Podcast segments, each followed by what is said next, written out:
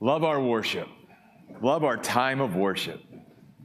Speaking of that, don't forget Sunday night, February 21st, 7 o'clock, right here. We're going to be worshiping the Lord the whole night. Maybe we'll go till midnight. Who knows? We'll just see. Nicole's like, no, we're not. No, we're not. Daniel chapter 6 tonight. Another story from the Bible that we know very well for the most part.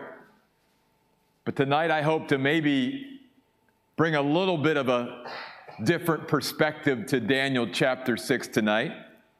We're going to be using nine words to sort of mark our journey through this chapter so that we can sort of have some markers for the twists and turns that are taking place. Before we do that, though, a couple of things. By this time, Daniel is in his 90s. He's no longer the young boy that was plucked from Judah and taken in exile to Babylon. He's went through the whole 70 year Babylonian captivity, and now he's in the kingdom of the Medes and the Persians. And one thing then that that tells us is that we should never take our foot off the gas as a Christian, no matter what our age. That God can still use us. And that some of the greatest accomplishments for God happened when people were in their 80s and 90s and later years. And so I want you who may be a, a little bit older, and I'm getting there quite rapidly myself, to be encouraged by a man like Daniel, who even into his 90s, he was still solidly serving the Lord. There's something else here. And that is that, again, let's remember what Daniel has lived through. He has literally ridden through the ebbs and flows of human history. He's been plucked from his homeland. Then he is under another kingdom, never goes back home, by the way. And then that kingdom falls. And then another kingdom rises to world power. And now he finds himself in that kingdom. What should be encouraging to us as the people of God is this that the rise and fall of nations have little significance to the ongoing of the people of God. Doesn't matter. It shouldn't matter. See, we, like God, because we are in God, we transcend human history. That's the great hope for us. It doesn't matter or shouldn't matter what kingdom we're in, who's ruling and reigning.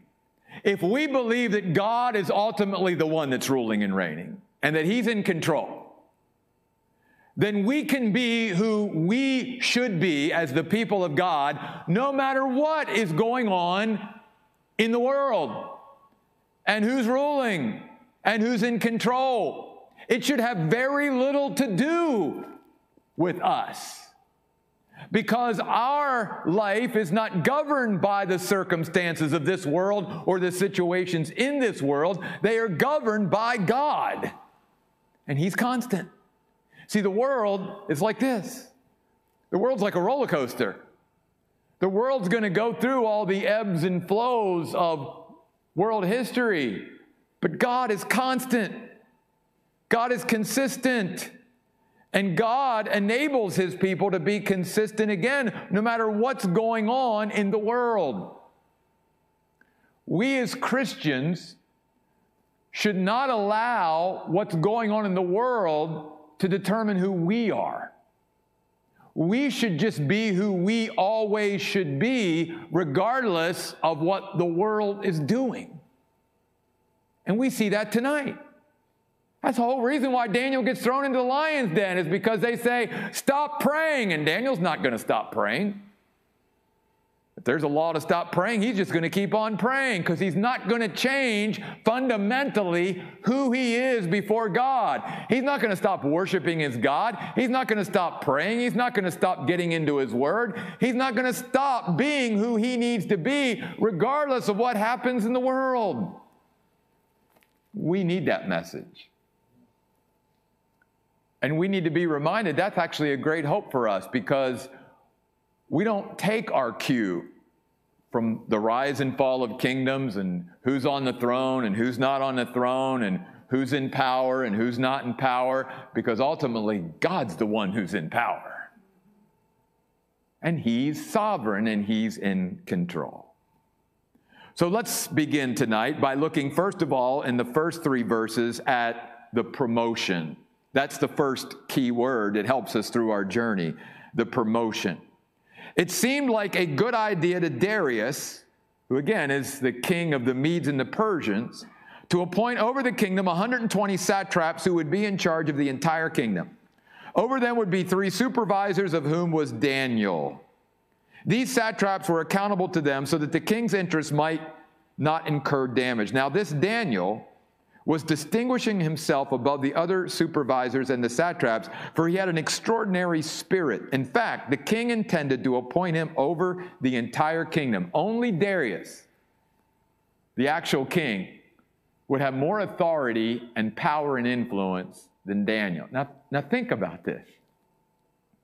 Yeah, he's in his 90s at this point, but he's this exiled captive from Judah, and he was promoted in Babylon and gained great influence and made a great impact there in that kingdom. And guess what? He's taken up just where he left off with another kingdom.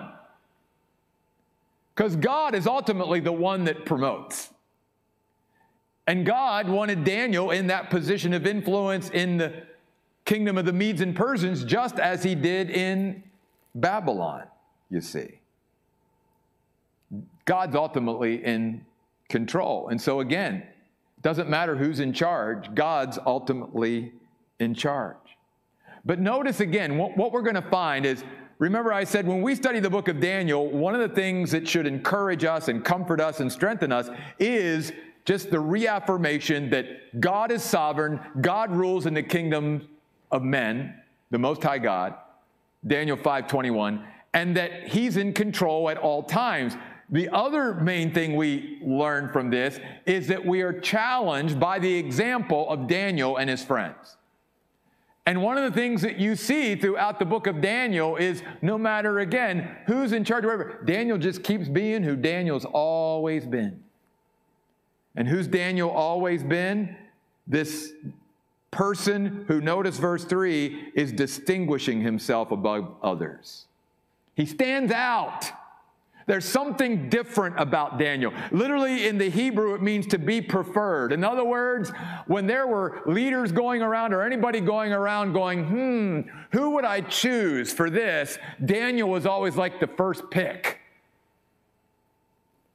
That brings back some, for me, some good memories and bad memories. Takes me back to my childhood when me and my friends would play pickup games and stuff like that. And we'd all stand against the fence and there'd be two captains. And if you weren't one of the captains then you just sort of waited for your name to be called hoping that somebody would choose you. That somebody would think you're good enough that they would want you on their team. Well guess what? God wants us on his team God has already chosen us for his team. He certainly prefers us, but he wants to live so much in reality through our lives that we even have others around us who go, Man, if I had to pick someone for that, I think I would choose them because there's something different about them. It's their character, it's their integrity, it's their, it's their diligence, it's their, it's their ambition, it, it's, it's their work ethic, it, it's their, it's, it's all of these things that sets them apart. And we see that again in verse 3. It says he had an extraordinary spirit. Literally, it means he had an extraordinary attitude. I've said this before and I'll say it again because it's an important reminder. It is not our aptitude, but our attitude that determines our altitude. Attitude is everything. And you and I choose our attitude every day of how we're going to get up and go through the day. And God wants to obviously shape our attitude through the presence and power of the Holy Spirit and through His Word and through worship and all of that. And Daniel had an extraordinary spirit. Notice these words distinguishing, extraordinary. There was something special about Daniel. But as we've learned throughout our study of Daniel, there's really nothing that Daniel was doing that you and I, especially today, who have the indwelling Holy Spirit, couldn't be doing ourselves. Because we have the mind of God and the wisdom of God and the insight of God and the light of God inside of us through the presence of the Holy Spirit. And the fact that now another king from a whole different kingdom is wanting to promote Daniel just like King Nebuchadnezzar did, it's just amazing, you see. So there's really two things operating here at the same time. There's God who's in control, who's going to put Daniel where he wants to put Daniel, but Daniel's also the kind of person that God's going to choose also to put in that position because God knows he's trustworthy. He's not going to get a big head. He's not going to get lifted up in pride. The higher I exalt him, the, the more prestige and all of that he has. Daniel's not, it's not going to go to Daniel's head. So I know I can trust him with this. And I know that he'll honor me in whatever position it is. And of course, later on, even if that means the possibility of being chewed up and swallowed by lions. So that's the promotion. Verse 4 then begins the plot just like we've seen previously in Daniel's life. And this is the way it will be with people, and especially Christians, who may stand out and distinguish themselves from others. People can get jealous and envious. And so, consequently, the plot now thickens. Plot, second word, in verse 4. The supervisors and satraps were trying to find some pretext some way to charge Daniel in connection with administrative matters, but they were unable to find any such damaging evidence. Why? Because he was above board. He did everything right. There was nothing in him that could be pointed at. Because, notice, he was trustworthy, he was faithful. Where did he learn to be trustworthy and faithful? From a faithful God who's trustworthy as well, and guilty of no negligence or corruption. Wow. That was not only hard to find 2,000 years ago, or actually in Daniel, they say almost 3,000 years ago. That's hard to find today. So these men concluded, verse 5, notice this, this is very interesting. We won't find any pretext against this man Daniel unless, unless it is in connection with the law of his God. What's that tell us about Daniel? It tells us this God is not a part of Daniel's life, God is Daniel's life. Everything about Daniel is God, has something to do with God, because they couldn't find anything about the way he ruled and the way he led and all of that, but it's like, what's he known for? What stands out about Daniel always? Well, it's about his God. It's always about God with Daniel.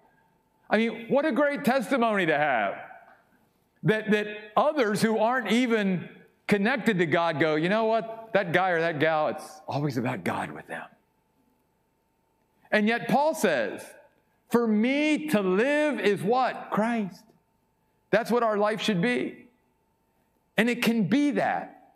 And listen, you don't even have to be in full time ministry to have a life that is basically all God. Because no matter what your occupation or what you're doing, if you're connected to God all day long, and you're in partnership with God with everything that you're doing, and you're just looking to Him throughout your day for the wisdom and the wherewithal to do it and all of that, then God is your life too. And that's the way God wants His people to live. That it doesn't matter what label we have or what we're doing for a living or all of that, it can still be all about God. You see, and that was Daniel. So we've seen the promotion, we've seen the plot. Let's move on then as we continue into the plot in verse 6. These supervisors and satraps came by collusion to the king and said to him, O King Darius, live forever. To all the supervisors of the kingdom, the prefects, satraps, counselors, and governors, it seemed like a good idea for a royal edict to be issued and an interdict to be enforced. For the next 30 days, anyone who prays to any god or human other than you, O king, should be thrown into the den of lions. Now let the king issue a written interdict so that it cannot be altered according to the law of the Medes and Persians, which cannot be changed. And that's a key in the story. Once they made a law, it could not be altered. So King Darius issued the written interdict. Now, I'm getting a little ahead of myself in a story, and you know the story, you, you know where I'm going here. King Darius could kick himself for this decision later on. He realized that these people who came to him played to his pride, and he took the bait. And so there's a cautionary tale, if you will, in here about making sure that we don't allow pride and those who play to pride to cause us to make some stupid decision, or that the pride that wells up within us causes us to make a stupid decision. Because that's what happened here. He got caught up in, oh yeah, let's let's do that and he didn't take time, even as a great leader, to think through all the ramifications and consequences and what could be the fallout of that decision. It just felt good because it's like, yeah, nobody's going to acknowledge anybody else but me. But look at the perseverance. That's the next word, verse 10. Promotion, plot, and now perseverance in verse 10. When Daniel realized that a written decree had been issued, what did he do? The same thing he does every day. He entered his home, where the windows in his upper room opened toward Jerusalem. Three times daily, he was kneeling and offering prayers and thanks to his God, just as he had been accustomed to previously. he was who he always was, regardless of what was going on. By the way, not only was Daniel committed to prayer, but the word thanks in the net translation in verse 10 literally means to praise. Daniel was praying, a praying man and a praising man. That should be two priorities in our life as well. And again, Daniel didn't change his habits even when the law changed. There was a consistency and constancy to his walk with God. It's important because there will come a day where we as Christians, even in this country, may have to choose between worshiping God or suffering consequences.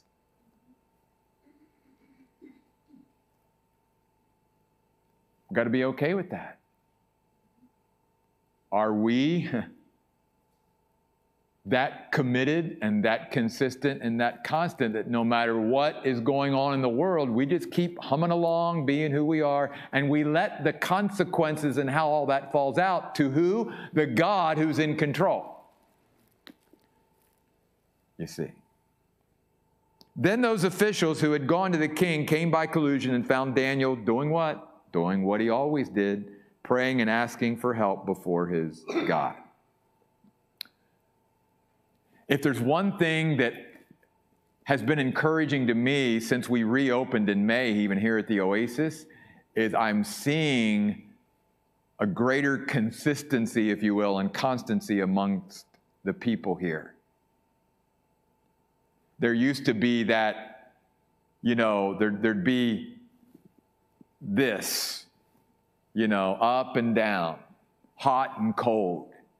And what I'm seeing is that God is building because we're willing to allow Him to build within us just that consistency.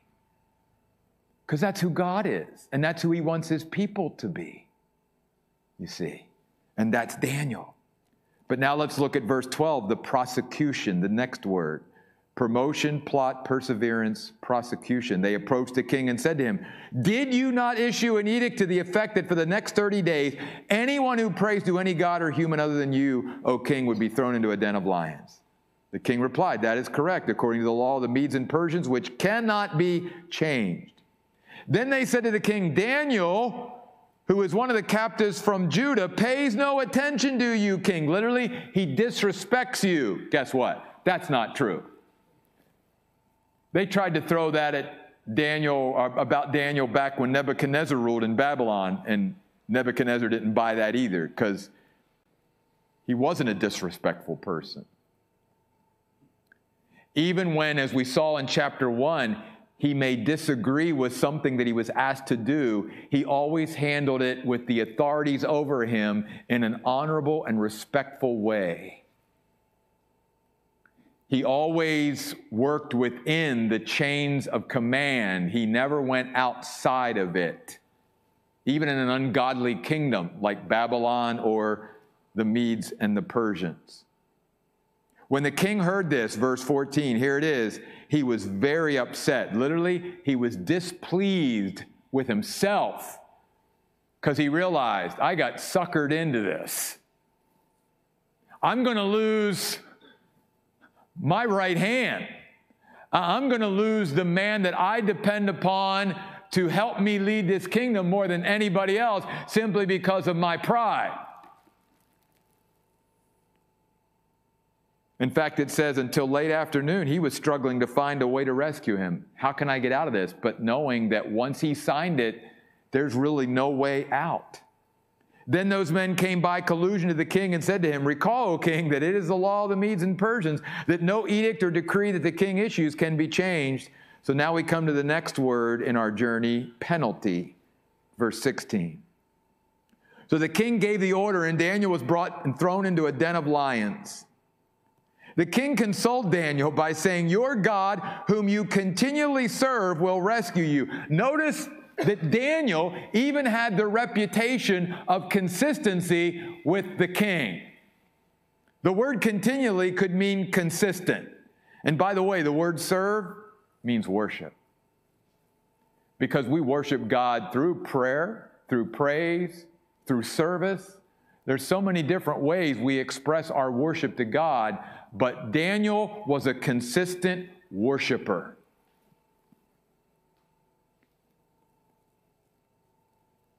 Three times a day, and that's just one of the aspects.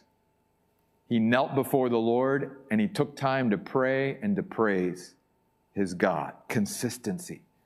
Listen, that, that's why this is such a great message because so many times we focus on the whole Daniel got thrown into the lion's den and he got saved, but there's something going on here that we must catch, and that is the thing that brought this all about was that God is a constant, consistent God, and because of that, He enabled His servant Daniel to be constant and consistent, and that was the reason why he was thrown into the lion's den.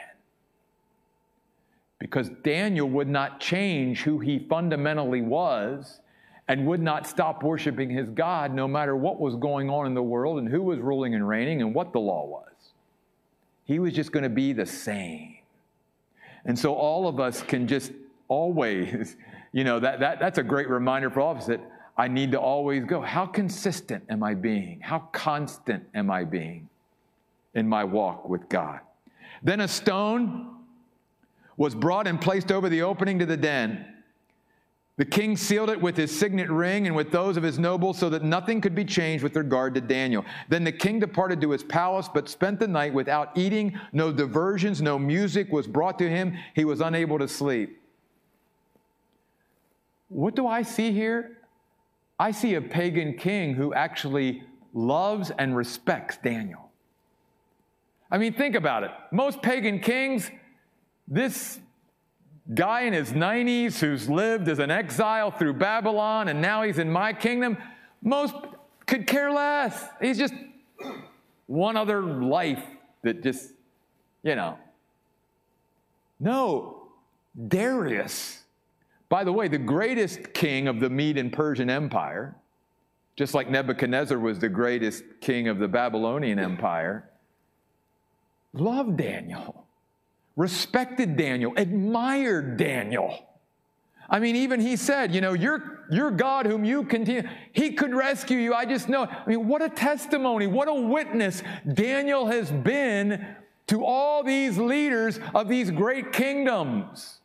No wonder, about a thousand years later, there were wise men who journeyed from afar of that part of the world to come all the way to Bethlehem guided by that star. Why were they even looking for the Messiah? Because of the influence of a man like Daniel.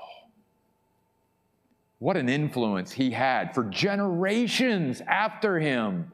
The seeds that he planted while he was there were continuing to bear fruit long after he died. That's a great encouragement for all of us.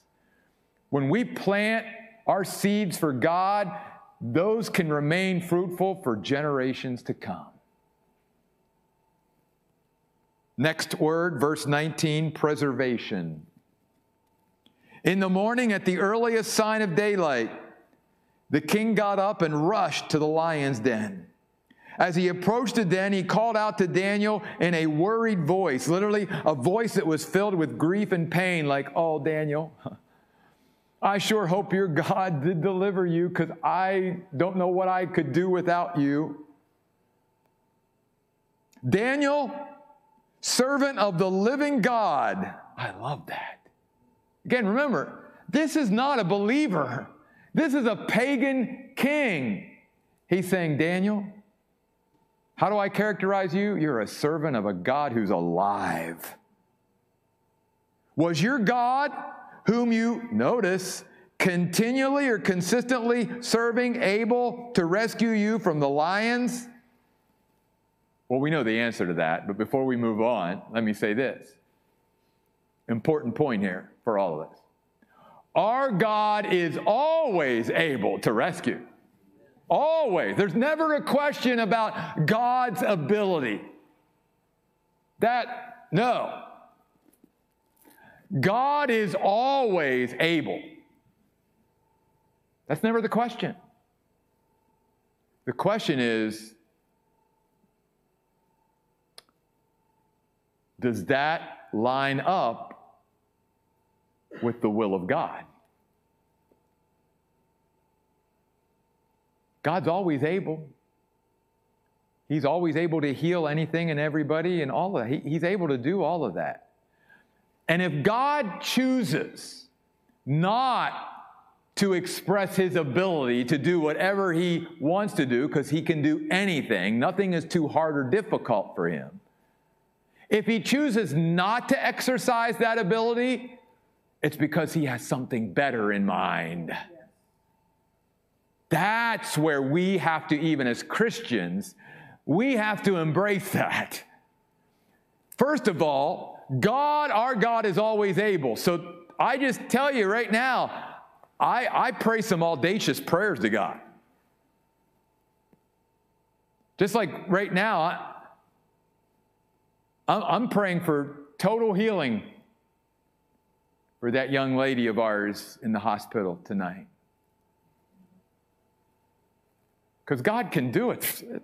No big deal to God. All he has to do is speak the word and it would be done. As we saw Sunday, God can raise the dead. That's pretty, pretty spectacular. So it's never about God's ability. Where most of us then struggle is okay, God, I know you're able, but why did you not? Why didn't you? And that's where we have to have the faith to go because God has something better. If God chooses not to exercise his ability, if God would have chosen not to shut the mouths of the lions in the lion's den, it doesn't mean God's not in control. It doesn't mean God is not almighty and all powerful and has all ability to do all things. It simply means he had something better in mind.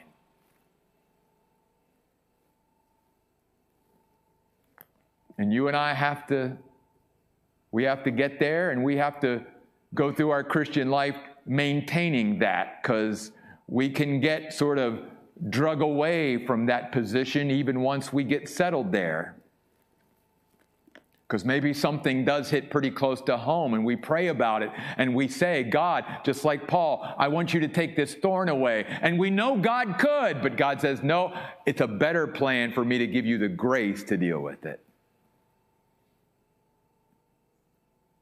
Either way, we win because God either does a miracle or does some spectacular deliverance or rescue like he does with Daniel, or God will let us live with his supernatural grace to be able to handle it and deal with whatever it is.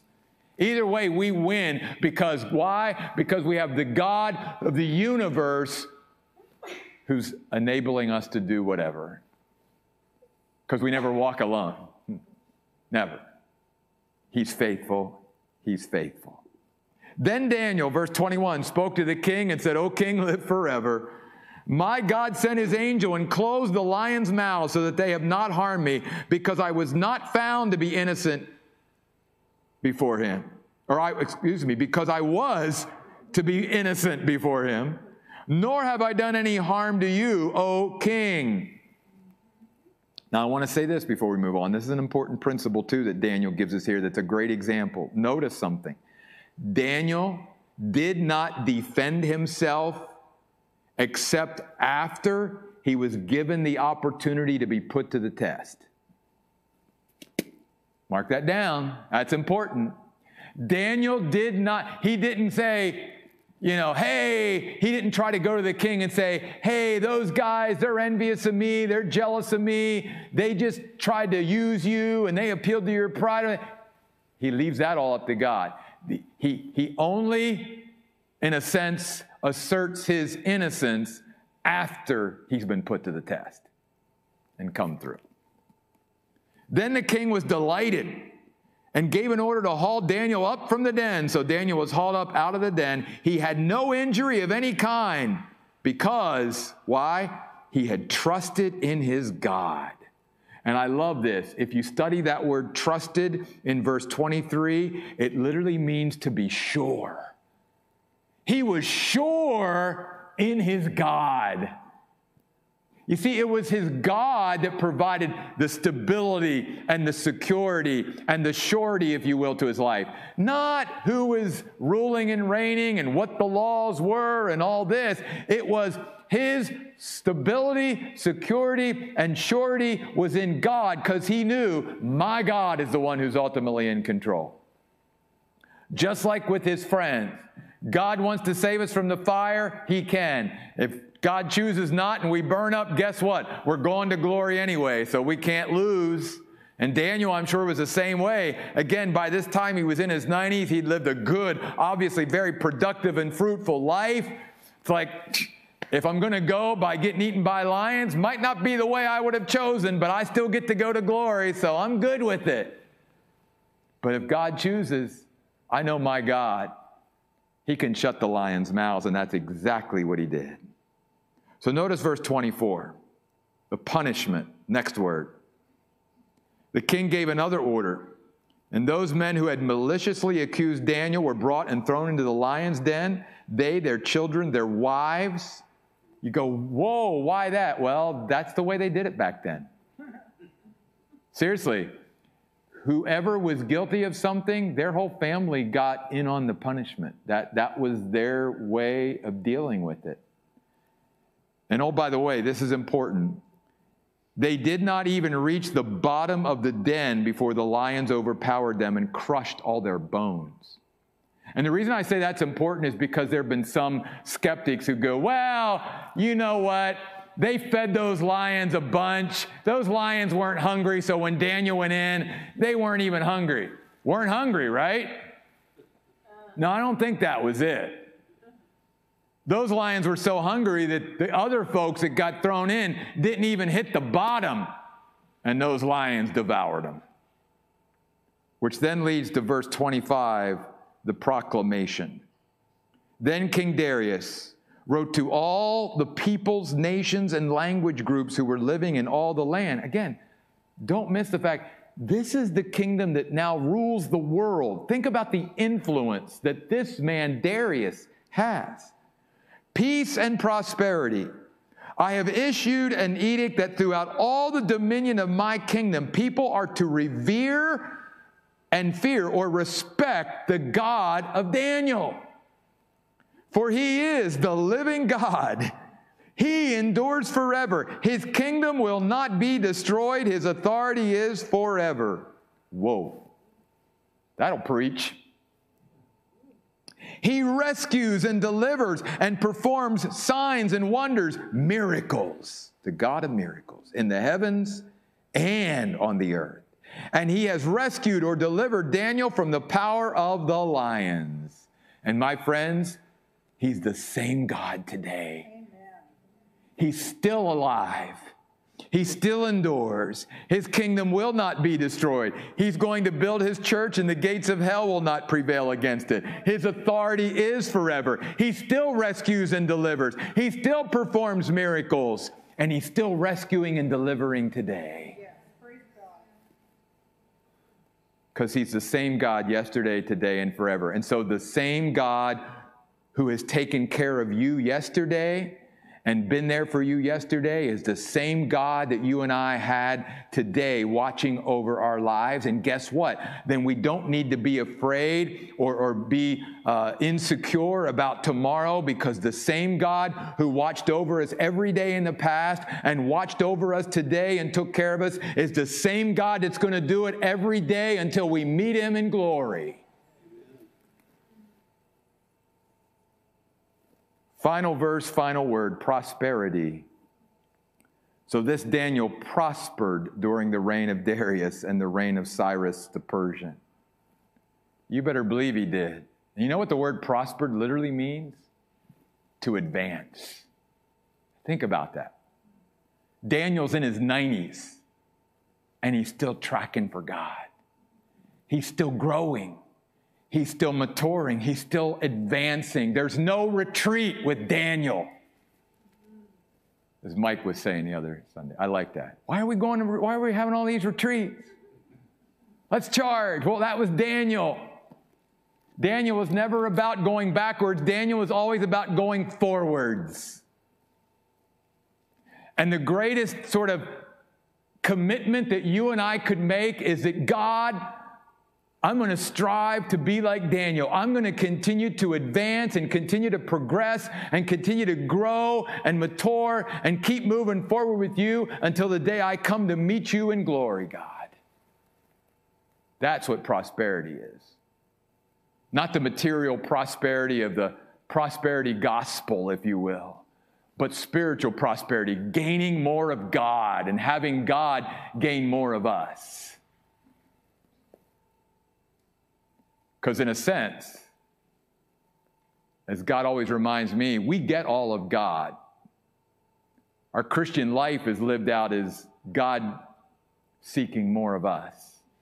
It's us being willing to surrender more of ourselves and more of our lives and turning it more and more over to Him. And that's really what worship is it's about surrender to God. What an amazing God a God that works no matter what kingdom's in charge, because guess what? God's ultimately in charge. A God that it doesn't matter who the king is, God's still the ultimate King of kings and Lord of lords. You and I don't need to try to figure out what our next move is based on what the world's doing. God just says, just keep finding your life in me I'm your constant. I'm your North Star.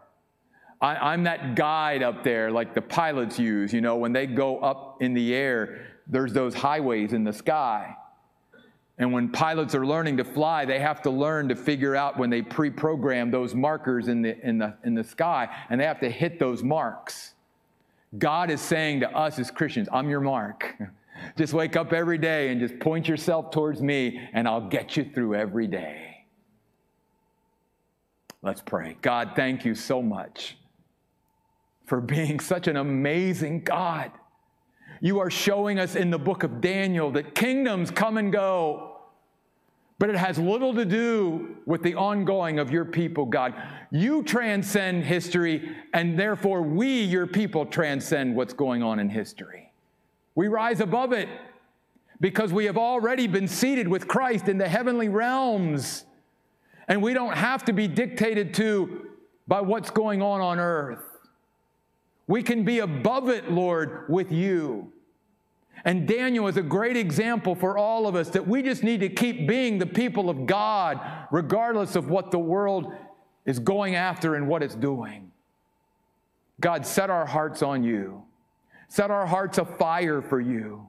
Remind us, God, that you are our refuge, you are our refreshment, you are our all in all each and every day and that everything we'll ever need or ever want we can find just within you, God. May we point ourselves to you. In Jesus' name we pray. Amen.